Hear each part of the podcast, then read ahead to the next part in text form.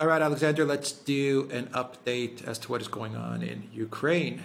And uh, we had big missile strikes over the weekend. Uh, what else did we have going on? My mind is drawing a blank, Alexander. Uh, big missile strikes. A lot of missiles went astray. Uh, uh, so, some missiles hit um, some apartment buildings. You had uh, shelling, I believe, in Donetsk as well, that they hit, um, I want to say, a, a, shopping mall, I think. Uh, Soledar, I mean, the Ministry of Defense, they've said that they've the Russian Ministry of Defense. They said yeah. that they've uh, taken Soledar. I mean, what, what, else is going on on the ground? Right, right. And well, we have a lot of talk once again about weapons, tanks, leopards. The EU's flip flopping. The UK is sending challengers. There was some talk about an Apache, but that turned out to be complete fake news from the Mirror. I mean, there's just a lot of weapons talk in general with uh, with Ukraine. Absolutely. Can I just say the first first rule of ana- analyzing what is actually going on in Ukraine, which is ignore what British tabloids like the Mirror said. I mean, it's, that is pure fiction. That was completely. I'm sure that story was fundamentally made up. But anyway, what's been going on on the ground? Let's talk about that for the moment. I mean, the Russians are mopping up in and around Soledar. They're trying to capture a village nearby called Krasnaya Gora, which they no doubt will within a couple of days. Krasnaya Gora is an important place because it is on top of the main road that lies that goes from Bakhmut to Siversk. Once the Russians have cut that road, that they're very close to it. It's difficult for the Ukrainians to move up and down it, but the Russians need to cut it. Well, then they'll have cut all Ukraine. They'll have cut off Bakhmut from three sides: from the north, the south, and the and and the east. Now, today, just within the last you know couple of hours, as we're making this program, there are reports that the Russians, uh, the Wagner organization to be very precise, are in the process of capturing a village to the south southwest of Bakhmut called Klesheyevka. I always have trouble pronouncing that name, but I think I've got it correctly. Now, if they do capture Klesheyevka, that brings them within very close distance to cutting the one remaining road leading into Bakhmut from the west. Now, once that happens, Ukrainian troops in Bakhmut are cut off. They can't retreat, they can't advance. They are, in effect, in a what the Russians call a cauldron, operational encirclement. Now, there were a lot of reports over the last couple of days that the United States, that General Milley, the Joint Chiefs of Staff, the American military, have been advising Zelensky and Zelensky don't let yourself, your troops get trapped in Bakhmut. Bakhmut isn't important enough to sacrifice your best reserves. Pull out, look for some kind of offensive in some other direction. There was an article to that effect in the Wall Street Journal. There's been a follow up article of a similar sort in the Washington Post. All the indications we speak about today are that the Ukrainians have ignored that advice and instead of withdrawing from Bakhmut, they are reinforcing in Bakhmut. And I think that we've now gone past the point where even the West is able to understand the logic of these actions. But, you know, we could discuss this and probe this and talk about this for days and hours, rather. I mean, you know, that seems to me the major military situation on the battlefields. This battle for Bakhmut is still developing. The Ukrainians are continuing to lose ground. They're continuing to lose large numbers of men and machines defending Bakhmut. They're now being given advice to pull out of Bakhmut. They're ignoring that advice. Instead of accepting that advice, they're still reinforcing why they're doing it, what their motivations are.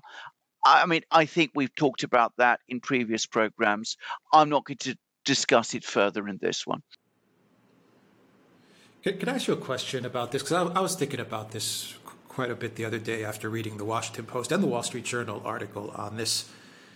We know that NATO, I mean, Stoltenberg today came out with with an interview. I think he, he gave it to a German publication, and he pretty much said, you know, we are fighting this war against. We we are providing heavy weapons. We are fighting. Uh, uh, uh, there's heavy fighting. We are we are engaged in heavy fighting. He used the word we we we a lot, and everyone knows that NATO is uh, is playing a big role in coordinating, commanding uh, this this conflict in Ukraine, and and God knows how many mercenaries or or soldiers who NATO soldiers who claim to be mercenaries or wearing, or wearing Ukrainian uniforms are uh, are actually on the ground in Ukraine. You get videos all the time of uh, of foreign fighters. You know, you can hear them speaking English and other languages, and they're right there in in, in the conflict. You know, with with Russia. So we all know that NATO has a pretty big involvement in this conflict on the ground as well as at a command level.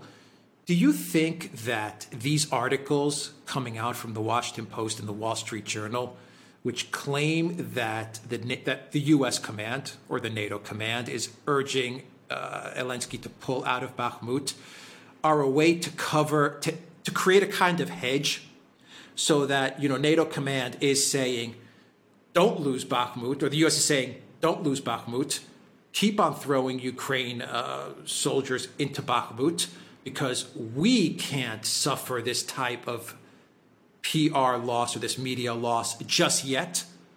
While at the same time, they're running articles saying we're urging Zelensky to pull out of Bakhmut because things are not going well. It's, it seems like there's there's a yeah. type of hedge being created. Yeah. I, I, don't know. I'm just no. I I, I because I, I refuse to believe that that it's just Zelensky saying no no no. I'm going to overrule everybody I'm going to overrule NATO commanders. I'm going to overrule Zaluzhny, and I'm going to put more more troops into Bakhmut.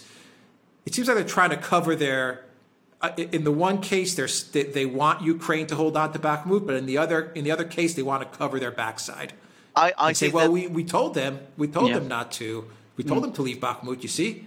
Yeah, I think you may very well be right. I mean, uh, what supports that is that the Institute for the Study of War, which is this Washington think tank, neocon dominated, all of that, they're coming out and saying, well, you know, the loss of Soledar doesn't affect Ukraine's ability to defend Bakhmut.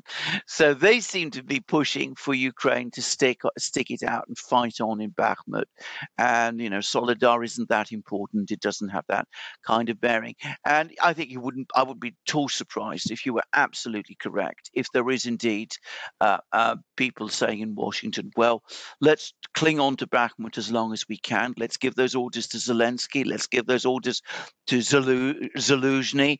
Let's in insist that they cling on to Bakhmut until the last Ukrainian.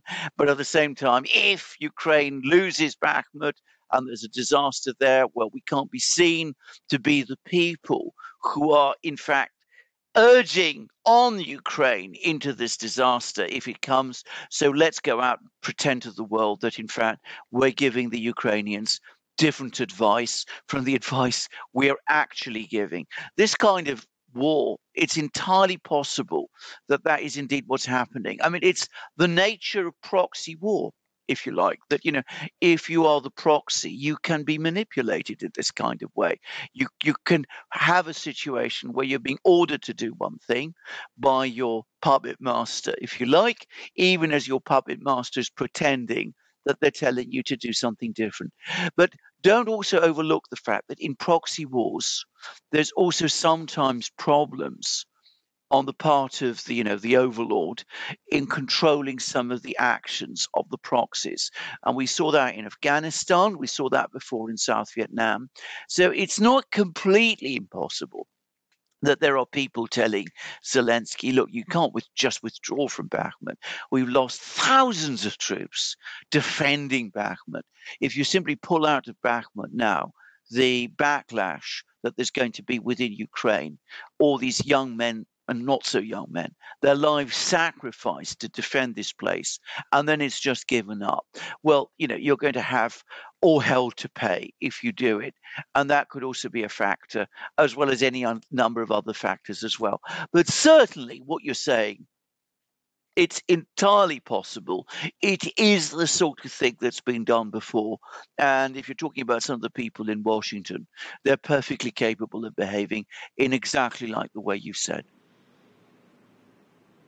Yeah, the media and political costs, if, if Soledar, Bakhmut, and the entire defensive line of uh, Ukraine and Donbass falls, I mean, it's going to be, there's going to be a really big cost to pay, both politically as well as media uh, PR spin, and there may even be a price to pay for for uh, Zelensky's position in power as yes. well. We, we don't yes. know the dynamics happening no, inside of don't. Ukraine and, and, what may happen to Zelensky's position if he if, if this happens. We don't know the, the, the extreme elements how they're looking at at, at all of this from from a strategic level.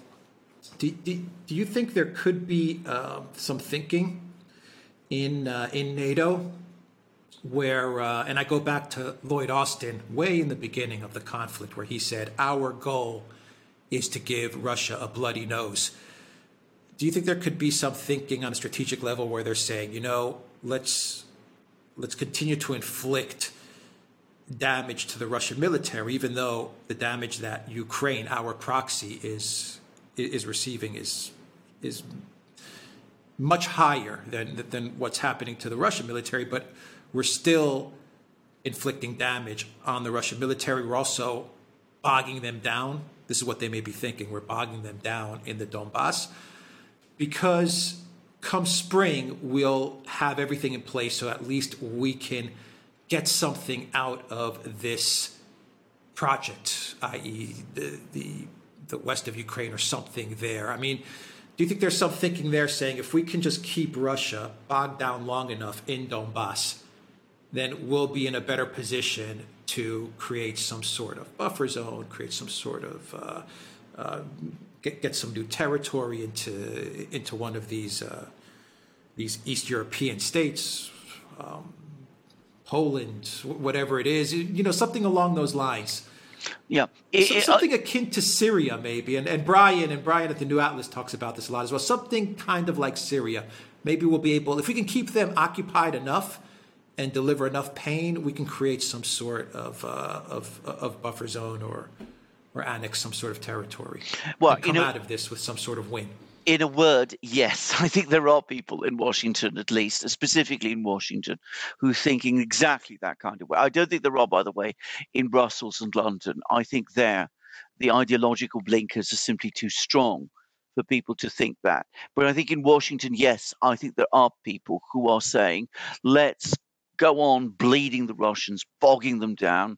Let's buy ourselves, in other words, time, even if this comes at enormous cost to Ukraine itself. And then we can stabilize something in the West or the center and spin that ultimately as some kind of a win. I mean, I, I, I can absolutely see that. I will say this you're also, however, starting to get doubts appear. Now, there was this very there was this article in the Washington Post. There was a truly bizarre article in the Financial Times, which is um, I sent it to you, which is a um, you know neocon central in London. I mean, it's a very weird news, news article and newspaper, which has, in my opinion, lost all touch with reality. But they try to whole, flip the whole script. They say that in Bakhmut, it's a war of attrition. And it's the Russians who are losing the war of attrition. They are suffering the enormous casualties in Bakhmut. And it's the Russians suffering these enormous casualties, which is ultimately going to lead to Ukraine coming out of this stronger. Even though, as the Financial Times article admits, there's actually this enormous buildup of Russian forces taking place. There's hundreds of thousands of men appearing on the scene. There's tanks, all that kind of thing happening. Now, I have to say, I read that article and it is so weird. It either suggests a complete detachment from reality, or possibly it is a way of, you know, mirror imaging again. That in fact there is an understanding about the enormous cost of attrition to Ukraine because it's Ukraine that's suffering all this attrition and that you know you could start to see perhaps in a kind of unadmitted way, the doubts starting to appear. Because the reality, and we've discussed this in recent programs, is that the Russians are not bleeding to death in Ukraine. They're not being bogged down. They're getting stronger. Their economy, we're going to do a program about this, their economy is becoming reorganized, detached from the West, and it's pulling through and starting to show increasing signs of growth. We have a major military build, build up going on in Russia. We've seen all these, you know, new weapon systems, the Zircon hypersonic missile, the Poseidon nuclear torpedo, all coming into service. So it, it and in, instead, it's Western arsenals that are becoming depleted. And one of the most interesting developments for me over the last 10 days or so is that this whole discussion has now moved from, you know, missiles, HIMARS missiles and ammunition to tanks. And, you know, there's been this decision now to send, I mean, a decision has now been made to send heavy tanks to Ukraine. And Britain is sending 14 Challenger 2s, which is about all that Britain can afford. West Germany has now, or rather, Germany has now come out. Rheinmetall, the German manufacturer that builds um, um, Leopard 2s, they say they can only refurbish Leopard 2s that they still have in warehouses. It would take them a whole year to do that. we aren't going to get any Leopard 2s from Germany until 2024 if you're going to take out you know refurbished german uh, leopard 2s of course you can take tanks from the German army and give them to Ukraine, but the German army isn't happy about that. And there's been a, interview by this General Vad, who clearly a German general who's extremely unhappy about the fact of Germany giving away Leopard 2s to Ukraine. He says 100 Leopard 2s aren't going to make any difference in this war. You see all these other countries talking about, you know, we're going to send Leopard 2s, we're going to send tanks. And then when it comes to it, they're only prepared to send a few dribbles of them here and there. Finland, well, they were going to send Leopard 2s, but perhaps they're not. They might actually send two. I mean, you know, uh, uh, Poland, it's perhaps a dozen. I mean, it, what it is exposing, Emmanuel Todd, by the way, whom I mentioned, has actually said this before. Emmanuel Todd is a French academic who's written about these things and is now also writing about industrial warfare. What this war is doing is exposing, as he puts it, realities about economies and the fact that Western economies and Western militaries are not as mighty as we all imagine. They're not just able to crank out vast numbers of weapons, they can't supply tanks in huge quantities. So, you know, yes, there might be an idea, there might be a plan.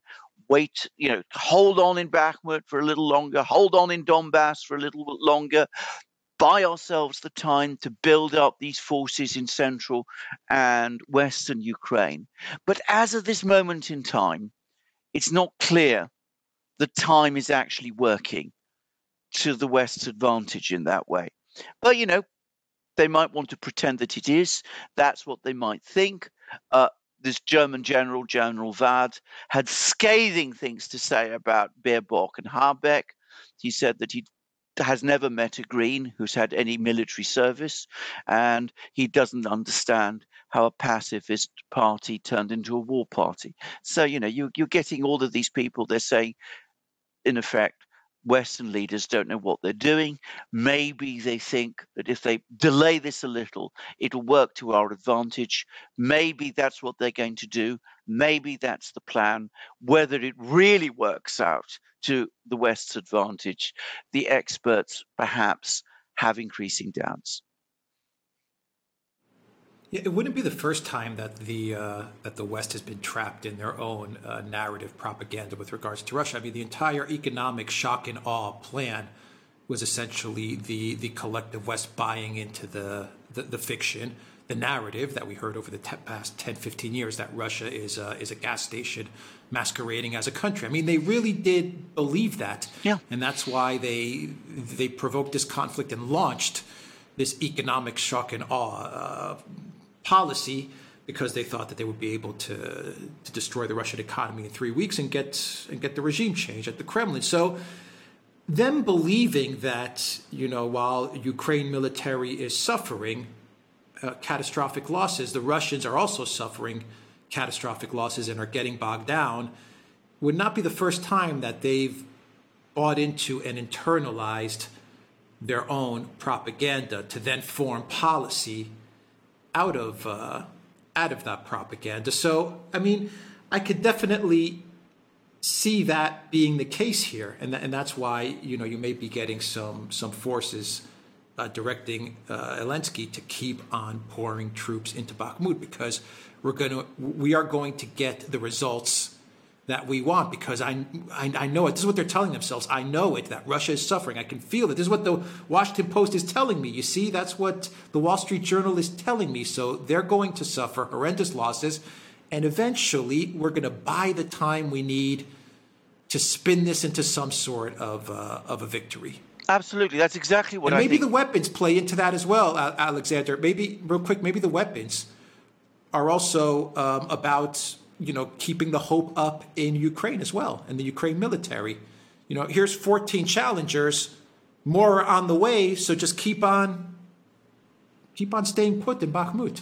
Absolutely, I think that is exactly right. I think they are trapped inside their own propaganda, and they're finding it very, very difficult to think beyond it because um, doing so would challenge not just their belief in their own propaganda, but their belief in their own you know belief system. I mean, it is an artic- It has been an article of faith in the West amongst policymakers for at least the last 30 years that Russia is, you know, the gas station masquerading as a country or whatever it is that John McCain called it. I mean, you know, this is this has been an absolute. I mean, you know, I can say this because I've experienced this myself. I've come, I've been to um, discussion groups. I've tried to argue against this in the past. And the moment you try and do that, you get cut out. I mean, you just, nobody takes you seriously. So, I mean, eh, this has been something they've all believed. They've all convinced themselves that it's true. They're, they are all no doubt convinced that, you know, Russia has suffered, you know, hundreds of thousands of dead in the fighting in Ukraine. Three quarters of the Russian tank fleet is exhausted, the Russian ammunition stocks have been depleted to practically zero, that Russia is running out of missiles every time. When there's a sort of pause between Russian missile attacks, you always read that it's because the Russians have run out of missiles and there isn't going to be another Russian missile strike. And then, as you said at the start of the program, you just you you get another and another and another. But every time. Hope, as they say, is eternal. You know, this is they've they've just depleted their last stock of missiles. They can't keep this up much longer. So all we have to do is to hold out for a little more time, a little longer, and it will all come right for us in the end. And, you know, I'm reminded in this of a certain German leader. I don't want to mention his name. We all know whom I'm going to talk about. But, you know, right at the start of the Battle of Berlin. He was told that you know that this vast army, Russian army, is assembling, um, you know, in front of Berlin, and he he said it's a bluff. I don't believe it. It can't be possible. They haven't got those men. They've run out, and you get the same kind because, of course, that was his ideology. That was what he was. That was what he and his uh, um, officials had been telling or talking all the time, and they couldn't face up to the fact that they were now going to collide with the truth. And it's the same, I suspect, here to a great extent. So spin out, buy time, hold on to the last uh, Ukrainian in Bakhmut, pretend that Soledar hasn't fallen, as some Western media outlets are still doing, by the way. Um, egg the Ukrainians into counterattacks to try to recapture Soledar, to make this propaganda fiction that they still control Soledar true.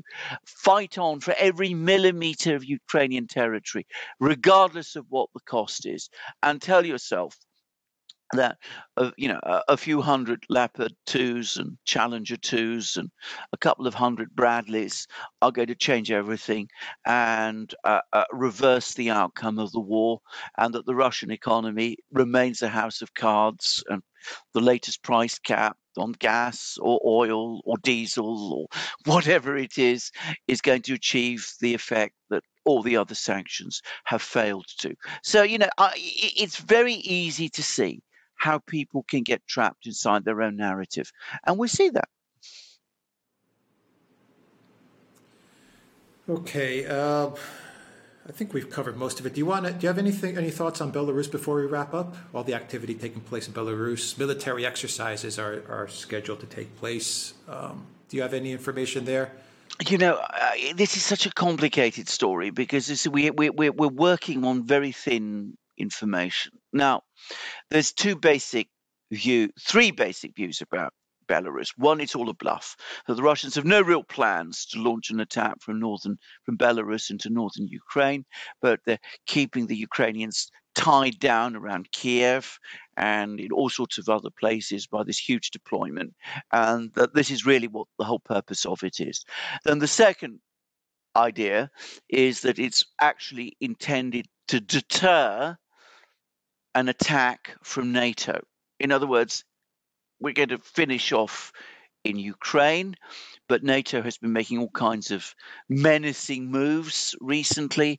Poland, as we've discussed in previous programs, has been mobilizing.